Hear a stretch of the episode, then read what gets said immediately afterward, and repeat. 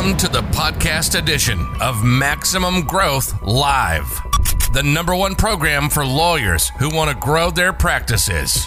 Each week, our hosts, Seth Price and Jay Ruane, tackle the fundamental questions about how to grow the profit and profitability of your law firm. To watch the program live, submit your questions, and hear the latest episode, tune in every Thursday at 3 p.m. Eastern on Facebook for our live show. Maximum Growth Live is a production of Maximum Lawyer Media.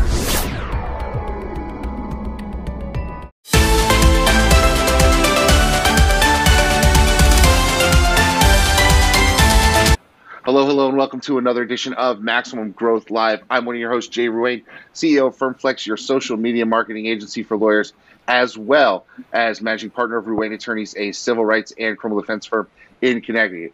With me, as always, my buddy over there down in DC, moving and shaking, Seth Price, owner, founder, uh, grand poobah of Price Benowitz, uh, along with David Benowitz, a phenomenal white collar lawyer all across this country, as well as the founder of Blue Shark Digital, your SEO for law firms. Seth, how's your week going this week? It's going great. Uh, you know, Vegas is hot. AAJ is, is back in business, and uh, it's been uh, it's been quite quite a uh, quite a journey. Yeah, I'm I'm really excited to hear from you next week uh, about all your takeaways from AAJ because I think that's going to be good. But we actually have a guest today um, that uh, it comes to us via uh, a, a, great legal marketing, the Ben Glass Institute, and uh, I, I, don't want to, you know, I don't want to undersell this, uh, but I also don't want to over. I mean, there's there's some good stuff uh, in prepping with Charley uh, that we're going to be talking about. So let's not waste any time. How about we get right to that? Uh, so we can um, we can make sure that we give him enough time to talk about all the wonderful things. What's your thoughts? Sounds great. Let's do it. Okay. All right, folks, give us two seconds. We'll be right back. You'll hear from our sponsors. And we come back, we'll be back with the Maximum Growth Live interview. Charley Mann from Great Legal Marketing. The lawyers who will succeed in the next decade are the ones who are focusing on building their brands where people meet. And there is no place better to build your brand than on social media. With the FirmFlex DIY social media plan, hundreds of lawyers like you are using social media to build their brand and become the one lawyer in their community that people know, like, and trust. By spending even just five minutes a day on social media marketing, you can engage with hundreds or thousands of people in your local community who will need your services. By cultivating a network of followers, you build a book of business that you can market to the next decade and beyond. If you are looking for a solution to help you jumpstart your social media marketing, look no further than the DIY plan at getfirmflex.com. The DIY was created by a small firm lawyer for people just like you, helping you connect with local people online and build your brand and engage people in the topics they want to talk about, all for under $100 a month. To find out more, visit getfirmflex.com. In this world today, if you want to grow your business, you want to grow your firm, you want to take on more cases and make a bigger impact, you have to have a digital blueprint. Statistically, throughout the time that we've been working with Blue Shark Digital, our law firm, the Atlanta Divorce Law Group, grew over 1,400%. Seth and his team have years of experience in this area. Blue Shark is truly a part of the firm, so I don't consider Blue Shark any different than the employees in my office. We're thrilled to have Charley Mann, president and lead coach for Great Legal Marketing. Welcome, Charley. Thank you so much, Seth, Jay. It's great to be here, talk with you guys. You know, I've, I've, I've, sort of known both of you from a distance. Jay, just getting a chance to meet you. Seth, you and I have had a chance to meet and greet and dine together. But I'm excited to sort of talk shop with you all from each of our independent perspectives of being in law firms and working on law firms. Well, that's, that's what I want to ask you about. I mean, it's funny. We, we uh, as the crow flies, we're about 15 minutes apart, but uh, two two different worlds. And you spent the better part of a decade plus working with, coaching, developing lawyers uh, on a, a, myriad of different issues. What are some of the biggest sort of takeaways or biggest uh, things that you've seen lawyers, you know, struggle with that that you that you work you've worked with over the years? Yeah, so yeah, 11 years now of, I like to say, working in, on, for, and with law firms. You know, I worked inside of Ben Glass's law firm, starting out answering the phones and producing little videos and writing blogs for him and over the years, turning that into you know a robust coaching ecosystem that Ben had already started through Great Legal Marketing.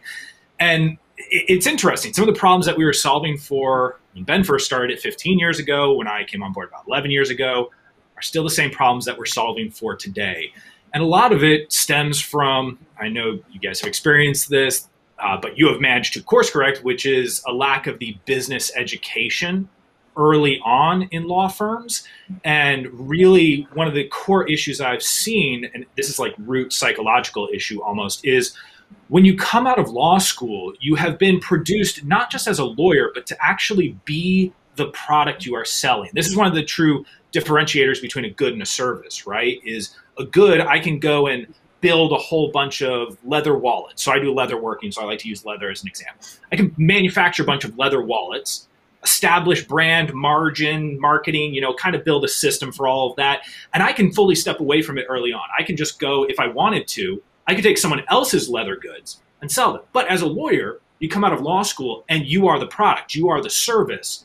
And early on, a law firm gets built based on the amount of time that you put working on the service side of everything, as opposed to early on trying to decouple time and money. That's the biggest challenge is how do we how do we get the attorney away from that link of if you spend 40 hours a week working in the firm, to use the Michael Gerber parlance, yeah. working in the firm, how much money are you going to make? That's going to be your locked in potential life making, you know, money capacity, as opposed to, well, what if you spent 20 hours doing the service and then 20 hours building the business? And that's just not taught because it's designed as a widget, right? Even though you're coming out as a full fledged individual with these incredible rhetorical capacities and everything, these thinking capacities, you still are being launched into the world with go work for someone else, they'll bring in clients, you do the legal work.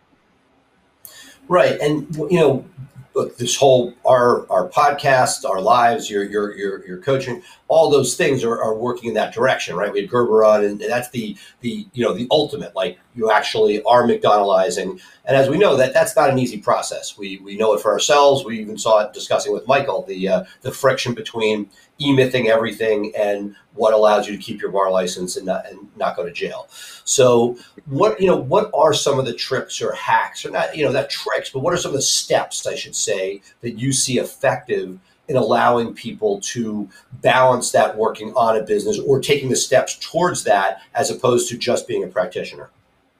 So great question. You know the usually what we want to find is a first little win, a first, and by the way, this is just as true if I'm working with a firm that's doing three hundred thousand dollars a year in revenue or three million dollars a year. It's just it's just a different scale, maybe a slightly different problem. Like person who's down at three hundred thousand dollars a year in revenue, can I quickly introduce to them what life is like if they're not personally answering every single phone call or doing every single intake? Can I remove them from that necessity which they often believe, that necessity of answering the phone and put someone into their lives, get them to hire someone who will take care of the phones entirely. And all of a sudden they go, whoa, now I can just like focus on driving more calls to the law firm. Because I think about the natural human behavior. If you're the one answering the phones all the time, doing all of the intakes, if I go to you and say, I want you to get double the number of calls to your firm, you're going to go, nope, nope, don't want to spend my time doing that. I'm on the phone enough. That sounds super stressful. But if I solve the first problem, say, here's the best news. We're going to drive double the number of calls and you're not going to touch any of them. Now we enter into that business building territory. If I can get them to take that first, we'll call it a leap of faith. I, I call it a leap of faith, but I call it a leap of faith in the way that Indy takes a leap of faith in uh, in the Last Crusade, where you know he's stepping out for that leap of faith moment, but there's actually the rock bridge right there. It's just hidden because of the design of the rocks. And so we know that there's firm footing for them. I know that if they hire that intake specialist, they will make more money.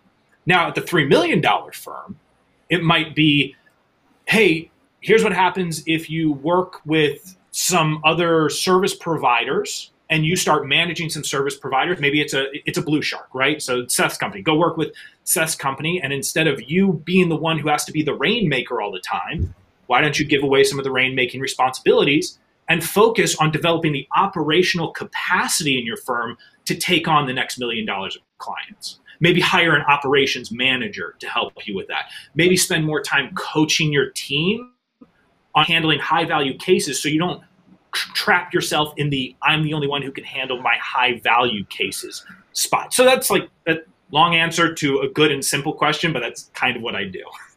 Right, and the, one of the things, and look, we talk, we banter back and forth, and much of what you're talking about resonates with me and Jay's Mr. Systems, and you know you can see him thinking that way. But one of the things we talk about is, you know, that's easy to say, and you know it's the right answer that somebody has to get to.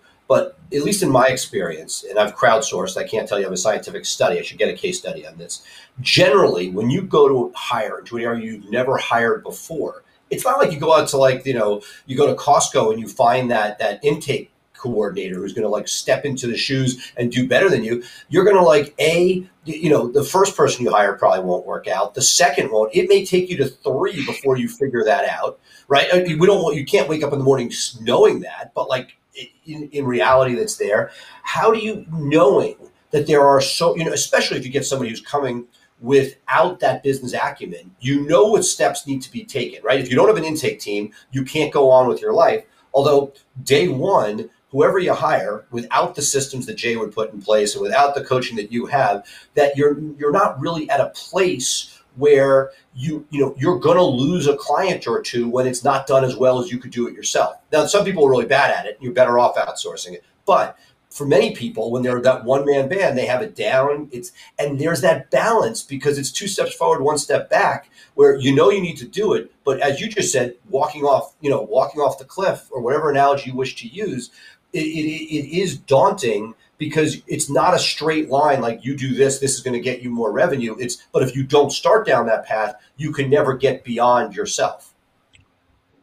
So one of the tools that and this kind of comes from so many years observing the inside of law firms uh, one of the tools that i've developed is a way to do a quick law firm health check because one of the ways that I, I, can help a law firm owner is for them to better understand kind of their place in the in the rankings chart of running the business. Um, are they doing it efficiently? Right? How much risk are is available for them to take? So what I started studying was both inside the, the legal world and outside of it was revenue per employee. And how can we use that metric to help drive growth of a firm and not be so afraid of hiring people or firing people as well. So uh, this revenue per employee metric. So, and I'll, I'll, give the example of what it is from zero to five hundred thousand dollars. So from zero to half a million dollars in revenue. In my experience and the data that I've tracked, a law firm should do about a $100,000 in revenue per employee. This is exclusive of what we would call a super profit firm, which is, you know, like one of our friends, Bob Battle in Virginia, who does on the higher end towards that half a million dollars and runs a true solo shop. You can get there, but for most healthy law firms, you're going to do about $100,000 per employee up to that first half million dollars.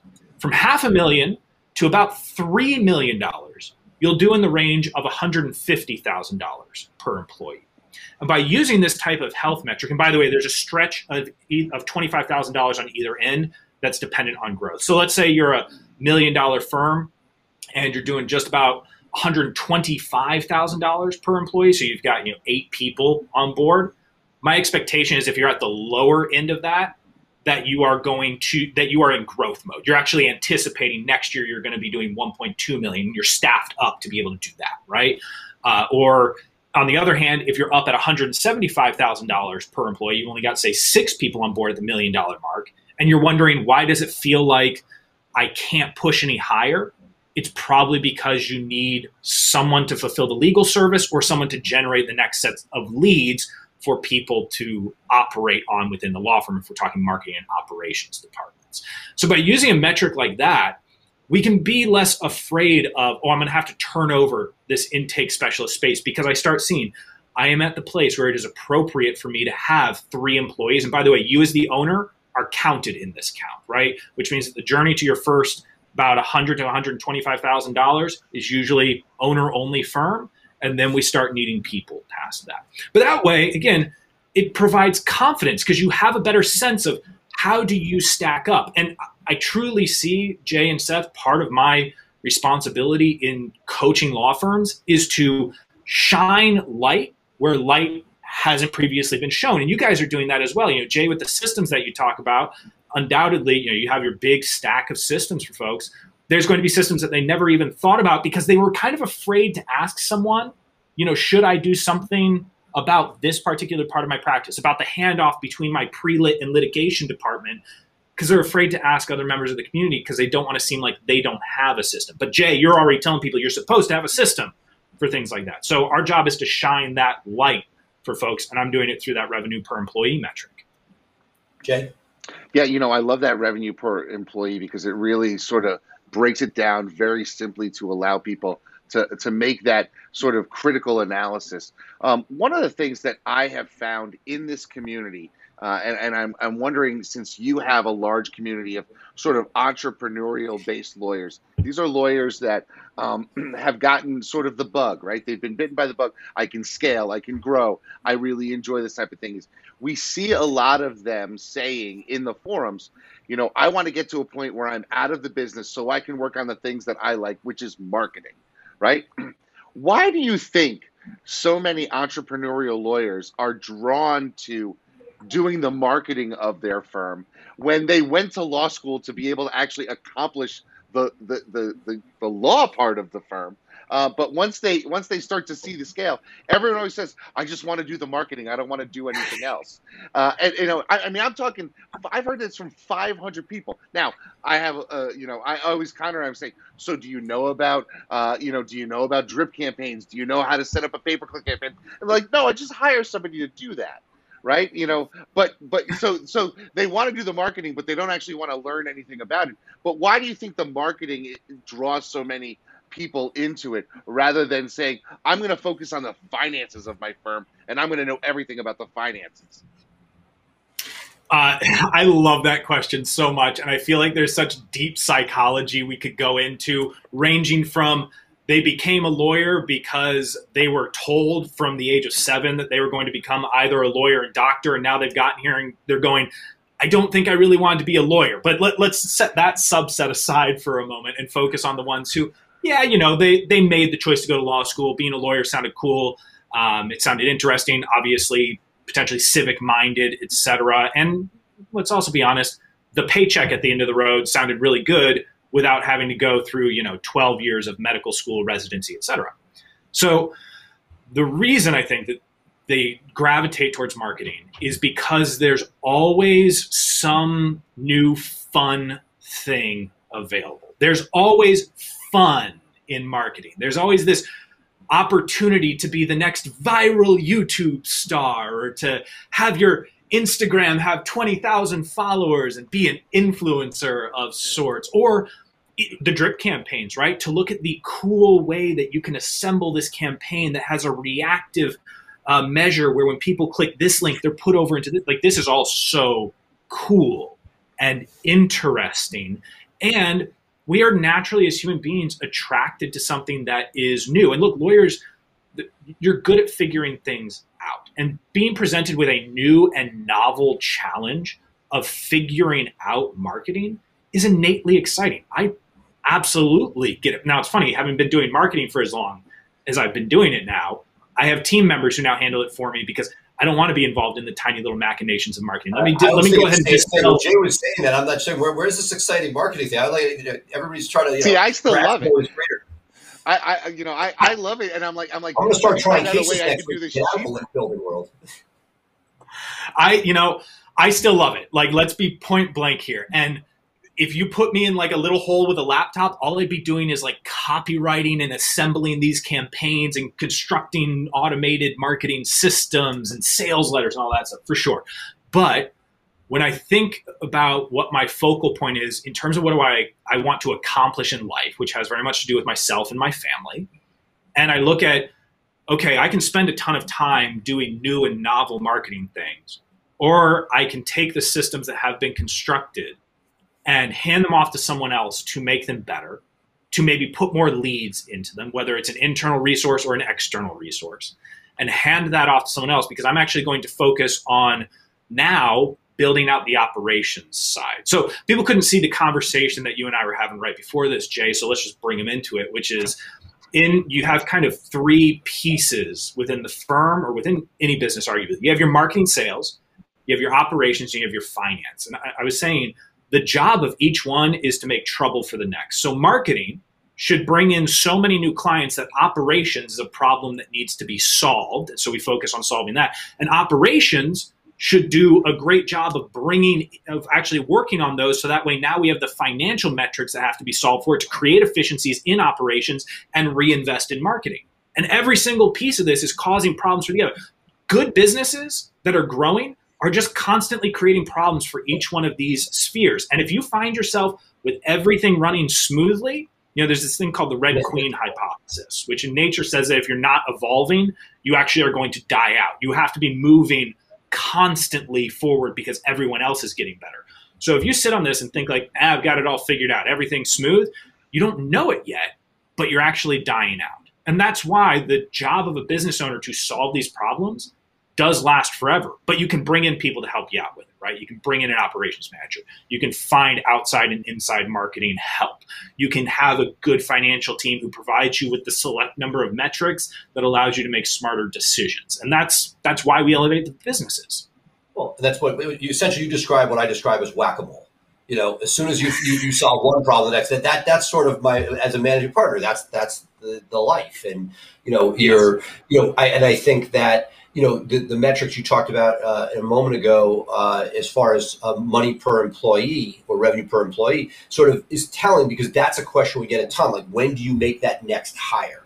And you know a lot of again speaking of myself i wish i had more metrics like that because a lot of it went on gut. And some of it is as you, and you alluded to this you don't always have the revenue but you see it like realistic as an on ramp and that's the scary part and i think that one of the things that we that we talk a lot about is not looking at it. Jay, Jay was talking the other day about possibly bringing on a, a videographer to produce content, right? Awesome idea. If you look at that as an annualized number with benefits and you know space, etc., it's a pretty daunting number. But if you say, okay, I'm going to look at this as a four month or you know a, a one quarter project, all of a sudden you're like, okay, that's there and you'll then have it you know again you have to be managing you have to be playing that whack-a-mole and if you're not if the revenue isn't there to support it you gotta you gotta be careful. But if you look at these things incrementally it seems that a because otherwise there's never a moment where you're like okay i have an extra in jay's case $70000 to put towards it. That's a large nut. At the same time you know, if you could get through three or four months of content and have proof of concept of what you're building,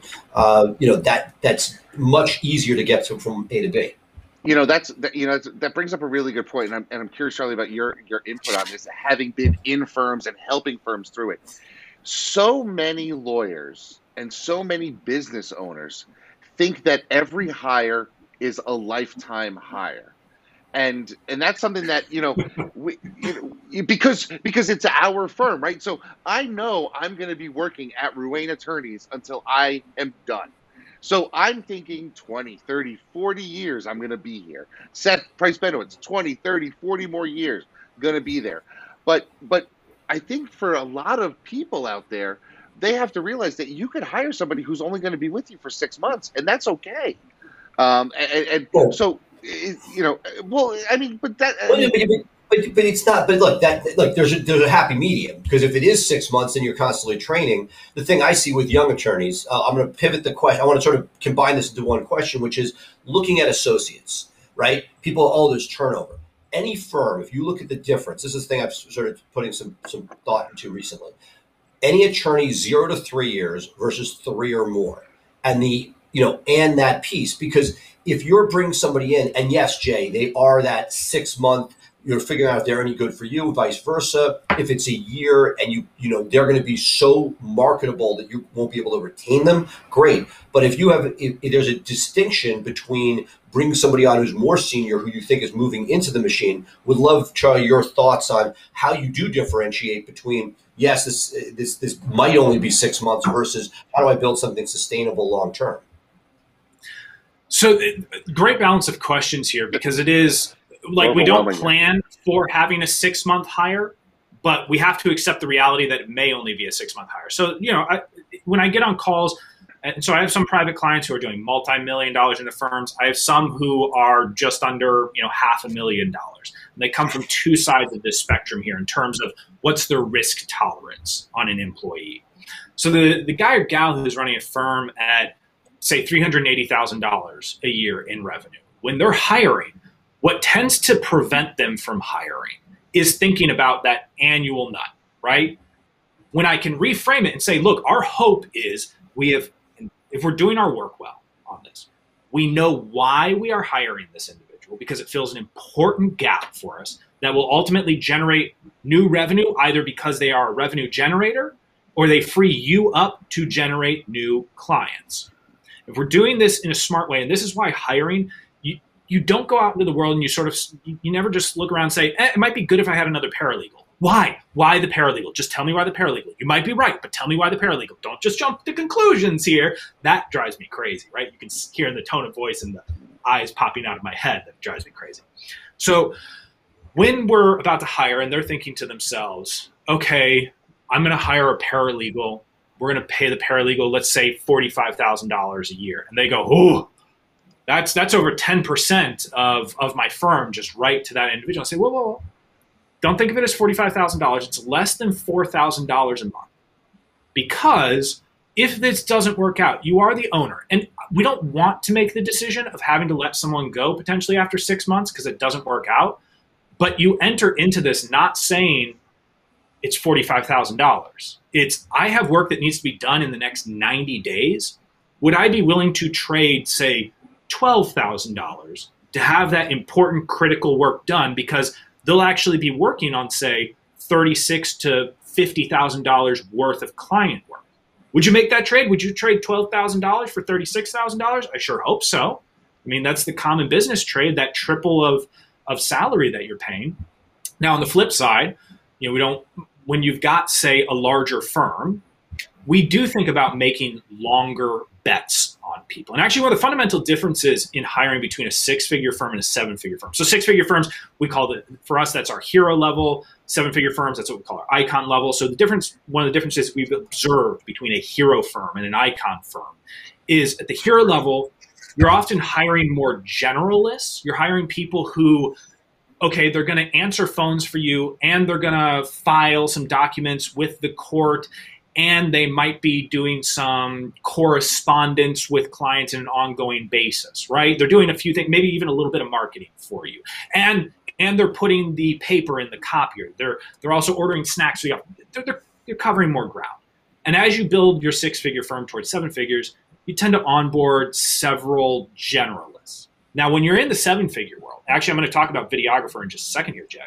When you're in the seven figure world, you start hiring specialists and you start making bets on specialized employees. And I'll use Great Legal Marketing as an example. So we're a seven figure business and we decided core to our business is video production. We do a lot of training courses. We need to film events. We do live webinars. We have a YouTube channel, social media content, etc. If this business were in the mid six figures, I'm not going to go out and hire a full time videographer just for that. I'm going to figure out a way to have a marketing assistant who handles my video. But we're in the position of we're getting ourselves a full time videographer because it represents a leverage point in the practice. When I think about, say, an estate planning firm, I work with a lot of estate planning firms who are around the million dollars, currently cracking into the seven figures and a couple multiples of that. For a lot of them, one of the leverage points they can create is getting out of signing meetings, right? Get out of signing meetings and get out of drafting documents. And you can hire because if you're at that size, you probably have enough signing meetings that you can hire a paralegal who can specialize in handling those signing meetings for you. And they'll review the documents before the signing meeting, they'll do everything, but they focus on those signing meetings. Same way in a PI firm, you can have a legal assistant who specializes in requesting and getting medical records because that's a leverage point and we all know how difficult that can be and if i can have someone who focuses on that when i'm at that seven figure level that's going to crack open the next opportunity for me and that, that's a fundamental hiring difference between those spaces you know it's really it brings back memories and i, I think you, you, as you're saying this the six seven eight figure concepts Um, you know, it brings back. We had a early staffer, and she didn't answer the phones because we very early had a separate person for intake. First me and myself, and then an, an intake person. Now a twelve person team. But when this woman left, because she was doing reception, accounting, paralegal, you know, just about everything but intake and, and marketing. When she left, the person we replaced her with got fired within weeks. Next, and the idea was we had been we were now at the point where that job was four jobs. We weren't, you know, we didn't acknowledge that we were getting a deal paying her X when we really needed four people or you know, and she turned out to be a superhero. How do you deal with that? Because I've seen this over and over again that you sometimes get lucky, you scale with somebody who both is maybe exceptional and may um, also know has sort of been grown by you. When those people rotate out, she went to law school. How do you end up? Repl- how do you have that realistic conversation that you are now? Let's say you've gone from six to seven figures. These are now multiple jobs, and it's not. You can't just you know throw fairy dust and get that person cloned one of the the core examples is I'm going to use the title of office manager because that's the most common position title that kind of lands in this. They got hired when this firm was doing $300,000. It was you and the office manager, right? And now all of a sudden we're a million dollars past that. We're at $1.3 million. But that person holds so many keys to the kingdom that they're stretched exceedingly thin, which may be one of the reasons they're thinking like I need to go find another opportunity, whether it's law school or I want to narrow down my role in another business. And that person ultimately decides to depart. So the first thing we have to focus on is there are probably let's let's run with the four core responsibilities of that individual. I can just about guarantee one of those responsibilities can be handled very comfortably by a by an outsourced provider. The most common one with Office Manager is the bookkeeping responsibility, right? Great. Outsource bookkeeping. Doesn't have to be done in house. Let's leverage an outside provider. Now we're down to three core responsibilities. Two of those responsibilities are probably going to naturally go together, right? It might be that they really represent I need a paralegal for these two responsibilities because it was corresponding with uh, opposing counsel or filing briefs, motions, you know, so it was legal work in two separate categories. And then the last one was intake that they were doing. That's that's a common lineup of four responsibilities. But I've narrowed it down to where I really need two employees. This legal work, since it's two responsibilities, I know I really need to replace this person with a paralegal. For the intake, temporarily, I may go to, again, an outside provider, such as a vendor or a specialized virtual assistant, who will handle my intake until that sphere grows just enough. Maybe I need to have the next you know, $4,000 per month in revenue to be ready for it. And then I'm going to hire that person in house. And so if we break it down to its key components and we accept one of these can be taken away from uh, away from the office. By the way, the bookkeeping, maybe that's taken away from the office until you're at $4 million a year in revenue, right? Maybe five. This other one, temporary patch with an outside person and then full-time hire because this is a core part of my practice. Same way videographer we realized was core to great legal marketing. The way that Ben Glass Law recognized medical records requests are core to the business. We don't want someone doing medical re- records requests and we want them right. just doing medical. So that's how I would break that down. I will say, I wish that I could go to every single law firm owner back when they had that first employee who's going to be with them for the first 13, 17 years of the practice and had them have an upfront conversation with that individual saying, Hey, we're going to grow. Now, as we grow, I'm going to add new things to your plate. But there's going to come a time where we actually need to reverse that course. We need to reverse you back into really focusing on just a couple of things. So let's, during our every six months reviews, let's keep an open dialogue about the best use of your time because I have seen more acrimonious firings, leavings of practice, etc., because of that problem than almost any other in a law firm.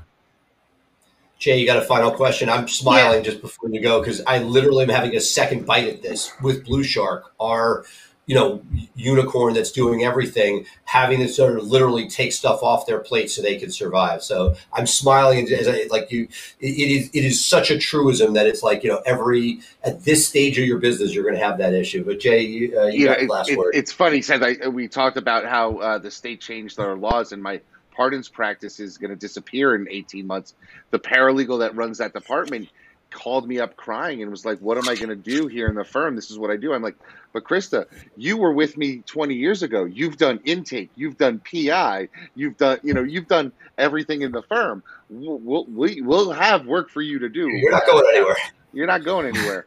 Um, you know, but Charley, I, one, one question for you, and somebody who's coaching, and this is something that I think uh, might might be important for people to understand.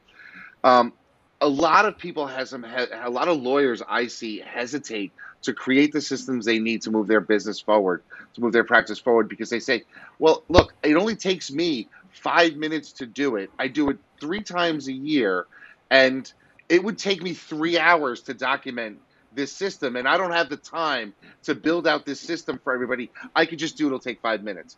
How do you get somebody over that hurdle of saying, "No, no, no. Wait. Take a step back spend that three hours now and you never have to touch it again when they're like ah, it's just five minutes i can do it you know i can do it you know with, without without thinking um, how do you how do you get somebody to sort of get over that hurdle uh, which is what they need to get their business to move so the first that, and it's so funny. Back in November, I onboarded uh, November 2020. I onboarded a new private client, and this was the exact discussion that we were having: was th- this mathematical model what I said to this particular private client is I said, okay, the first thing you need is you just need to have your system for creating a system. That's the first thing you need in place. Because if you uh, don't have it, that, it's just like this is Jay's fantasy. I mean, this is like this is like Jay porn. I actually have a speech, a system for building systems. Perfect. We're well aligned here, Jay. Uh, but truly that was the first thing we needed was a system for constructing a system and then when you have that and you can teach that first system to your internal team you can now hand off part of creating the systems to them because they know what a system is supposed to look like it's supposed to be steps one two three if it is a software piece we document it in loom so that way people can look at how it is practically done and oh, by the way, we also have a policy to review our Loom library every six months or one year to see if any of our software has been updated and a new video needs to be created. So now we have a system for managing the systems. And then there's a great book, and maybe you've read it, Jay, uh, Systemology by David Jenyns. And he talks about this idea of having a systems champion, someone in the business or the practice who is the, the overseer of the system. So I don't know if you've read the or watched the movie uh, The Watchmen, famously a comic uh, previously, but there's the question asked in it: Who watches The Watchmen? Right? And in this case, it's what's the system for overseeing the system, and then who's doing that? Who's doing that one part of it? Overseeing the usage of systems, enforcing it. This is obviously far more difficult if you're running a four hundred thousand dollar practice, a seven hundred thousand dollar practice, than if I'm giving this same speech to you know the two million or $8 million practice. Because they're like, yeah, I can bring in an operations manager. Great. But if you're trying to get it off the ground, the other thing to consider is starting from the perspective, uh, and I, I, like to talk uh, about systems, and then below systems are processes. So, in, and this is just our parlance, right? So, in our case, a system might be the talent acquisition system. And the talent acquisition system lays out how we proceed step by step from an overview philosophical perspective of hiring someone. Okay, first thing we need to do is accurate determination of the position. Second thing we need to do is accurately describing the core responsibilities, write the job ad, da, da, da, and it goes down through there. Then within each of those, we can add processes. But I would start from the system area of, okay, like hiring a, hiring a person. Do we have at least enough information to say, I need to figure out the right position to hire, the right type of person for that position, write the job ad, run the job ad, interview round one, round two, round three, personality test, hiring decision, or, and let's never forget this, press restart from the very beginning. Once I have that, now I can go into the, you know, run the job ad thing, which may say pull template A if it's a support position, pull template B if it's a lawyer position, associate or senior attorney, etc. And I can get really granular with it. But I would start with do you even have a basic framework for what to do? If I put that problem of you need to hire a blank in front of you, do you have a methodology for doing it? Once you grasp that, now we can add all the little processes into it. And mathematically, especially with a bigger practice or even a small practice, if it is the like I do it three times a year, it takes me five minutes, it's going to take me three hours to document.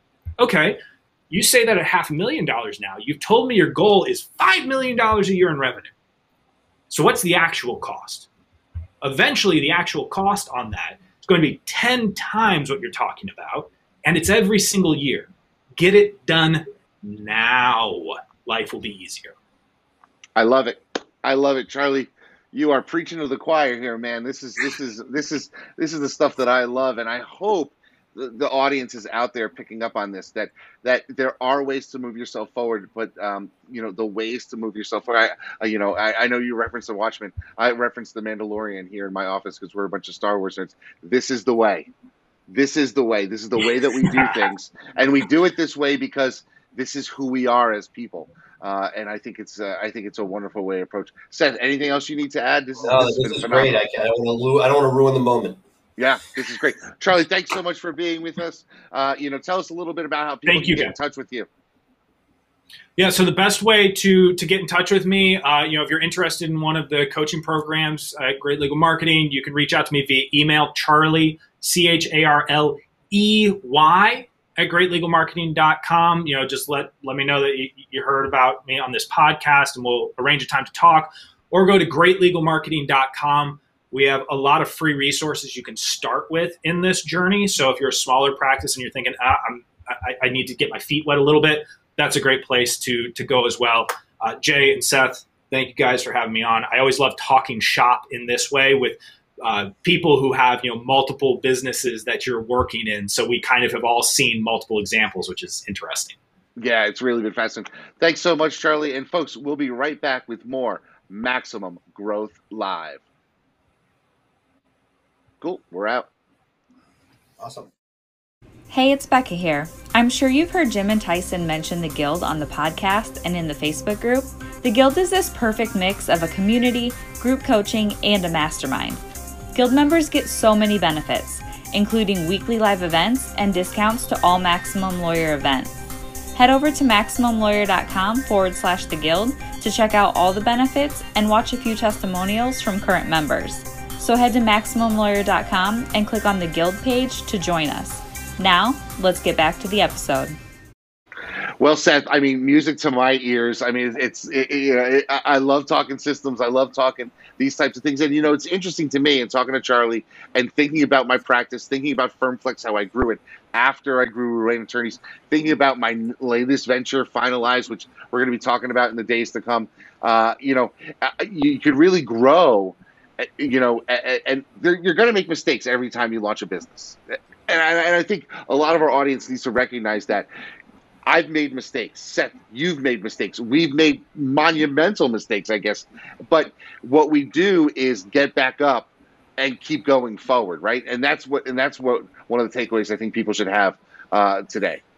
Yeah, and look, the thing that uh, you know, watching the two of you guys go back and forth towards the end, you know what, you know, when the idea of having a system to create systems starts to hurt, but I know is right and it's it's one of those things like when, figuring out when you do it because I always talk about negotiations. You ever like you have a deal with somebody, you're trying to do a business deal, and you could spend your whole time negotiating an actual deal, which is the right way to do it. But you may never actually get anywhere or do anything if you spend all of your time versus having a handshake. Now, you know, I've even talked about it. I've been burnt by plenty of people I've had handshake deals with, but I still keep going forward because I can't build and create. Looking at the systems by analogy, you know, there are times where if everything gets documented, would it slow somebody down? And that's what I personally struggle with. And I love the idea that there's a default so you don't have to think about it. Because if, if, if there is a system to create the systems, it's more likely to happen as opposed to waiting for something to take place, figuring out that it actually is a, it is systematizable and then putting it in place um, love that part of the conversation because it inspired me to sort of go back and figure out what can i do to close that loop. Yeah you know i, I a couple of weeks ago i took a vacation uh, and part of the process of taking the vacation was to disconnect uh, and so when you know like you said whack-a-mole or i call them when fires happen and someone needs to put out the fire you know, we can develop systems to putting out those fires. We can, you know, develop well, systems. And I don't think they're fires. that's the thing. The fire is a negative analogy versus the whack-a-mole where you know something is popping up. That's the whole point of the game. So right. it's, I mean, there are fires, don't get me wrong, but part of it is, what, what I think you, Charles, do a great job of describing is if you do it right and you get the marketing right, well, you better get the staff to support that work. And if you get the staff to support that work, you better have the finance people to take care of the economics of it. And so it's not like a fire, it become, can become a fire, but it is a known issue of success that if you don't sort of constantly look at where, if you sort of like a balloon, if you push a balloon on one side, the air sort of pops to the other side. As you start playing with your business and pushing resources in one direction, it's going to have ramifications in a positive way. Forget about the negative that needs to be handled. You know, it's interesting. Um, with with COVID, you know, we we we lost some support staff, and we've added some support staff. We've gone overseas, uh, and one of the things that's interesting to me is we did a lot of content during COVID. Uh, we we utilized some of the lawyers to create some content. We we our marketing coordinator really sort of knocked it out of the park. And, and, and, did a lot when it comes to marketing. And we're seeing a return on that work because the phones are blowing up, and we lost a uh, we lost a uh, receptionist. Uh, so we went from having two receptionists down to one, and I had a conversation with the intake team, and they said you need to hire two. We need to have three people on phones um, rather than just two. Uh, which is which is something that we need to recruit for, and and now, but it, it opened up a dialogue uh, and I think that it's moving our business forward. I didn't recognize because I'm not seeing it daily um, the volume we are now getting. Oh, on well, Intake's a great example, and again, we could do a whole show, get Falkowitz back, and we can talk. Like, if, like let's do that. That, that. that is a great point, which is we come out you see, and you see it at restaurants. You see restaurants that are closed because they can't get staff right now. Hotels where check-ins take longer because they let people go and they can't get it back fast enough. And I think it's no different for law firms, particularly like the ones that are in criminal defense, where like people weren't going out. Now they're going out. The arrests are back your marketing is in good shape. And okay, you have an intake team of X. Well, you really need X plus one or two, and knowing right. when that is because there's a combination. Again, if you have systems in place, you might have some better metrics. Uh, it is really tough because during COVID, I was always told they were busy but there was no revenue coming from it. There were people were calling, spinning wheels. But now that we're back to sort of the more normal widget, how do you know when you need an extra person? How do you do it? Because if you don't, you're going to lose money the other way where calls aren't being answered. And we saw that. We saw, you know, certain certain areas were down because we weren't getting to them as quickly. So. Yeah, just some great stuff here. I mean, I you know, and we've talked about this and, and our other shows and offline. You and I, I really am in a position now where I'm starting to recruit for a utility player. I want the Luis Sojo of of the late '90s Yankees, the guy who can play first base, get behind the get behind a home plate. Well, you can put him into left field if necessary. Somebody who can do everything. Um, and, and, and, I think that like it, it's a it's a psychological help, but uh, look, pick your poison. I like the idea, for example, that we have generally people that can focus and do a thing like recruiting. If it's important enough to you and you have enough opportunity, somebody who does nothing but that. And there, there are issues because every time this is the downside. I love it. Like, yes, you should have somebody, and you need a person who can pivot anywhere. But I'll I'll conclude with the my word of warning, which is people do what they like to do, and that if you have something that real, let's say videographer was something you added to that potpourri person, right? And that wasn't their top priority. Everything exactly. else will come first and it won't happen. And that's why you're saying, hey, I should get a video guy because I really want this done and I'm sick and tired of not getting the content created because, yes, we have the setup in the closet with the green screen and the thing, but it's not coming out because there's nobody where it's their primary responsibility. I wish there was a better way, but I know that like for reviews, until I took a person and made it a primary responsibility, it was much harder than when I said, "Hey, this is part of intake," and then just as you said, intake starts taking off. reviews are, are, are gone. So I had my intake people doing it. I said, nope, I'm hiring a review wrangler. We're Yeah. one week in. She's gotten 20 reviews in a week, Right. in So- 10 days. Yeah. So, you know, Understood. so, uh, and- and just word of warning to everybody, because I've been through this and I've had several over the years. There is a bump when somebody first starts because there's pent up demand. Yeah. Once that's in, the, the question is, what happens once you don't have the "I'm a fuck up" and I haven't done them in a long time, and now that we don't have that backlog, but you're doing them in the regular course of business, that's where the rubber meets the road, Yep. where your attorneys really have to be part of that solution. Whole. So we got an intake show, we're doing a review show. got all stuff is coming up for you folks. So thank you for being with us this week here on Maximum Growth Live. As always, you can find us anywhere podcasts are available. We're syndicated on the Maximum Lawyer podcast, or we have our standalone podcast. Of course, every week, every Thursday here live, 3 p.m. Eastern, 12 p.m. Pacific on Maximum Growth Live. But for now, I am Jay Ruane. He is Seth Price. We are Max Growth Live, and we'll see you next week, folks. Bye for now. Thank you for listening to Maximum Growth Live.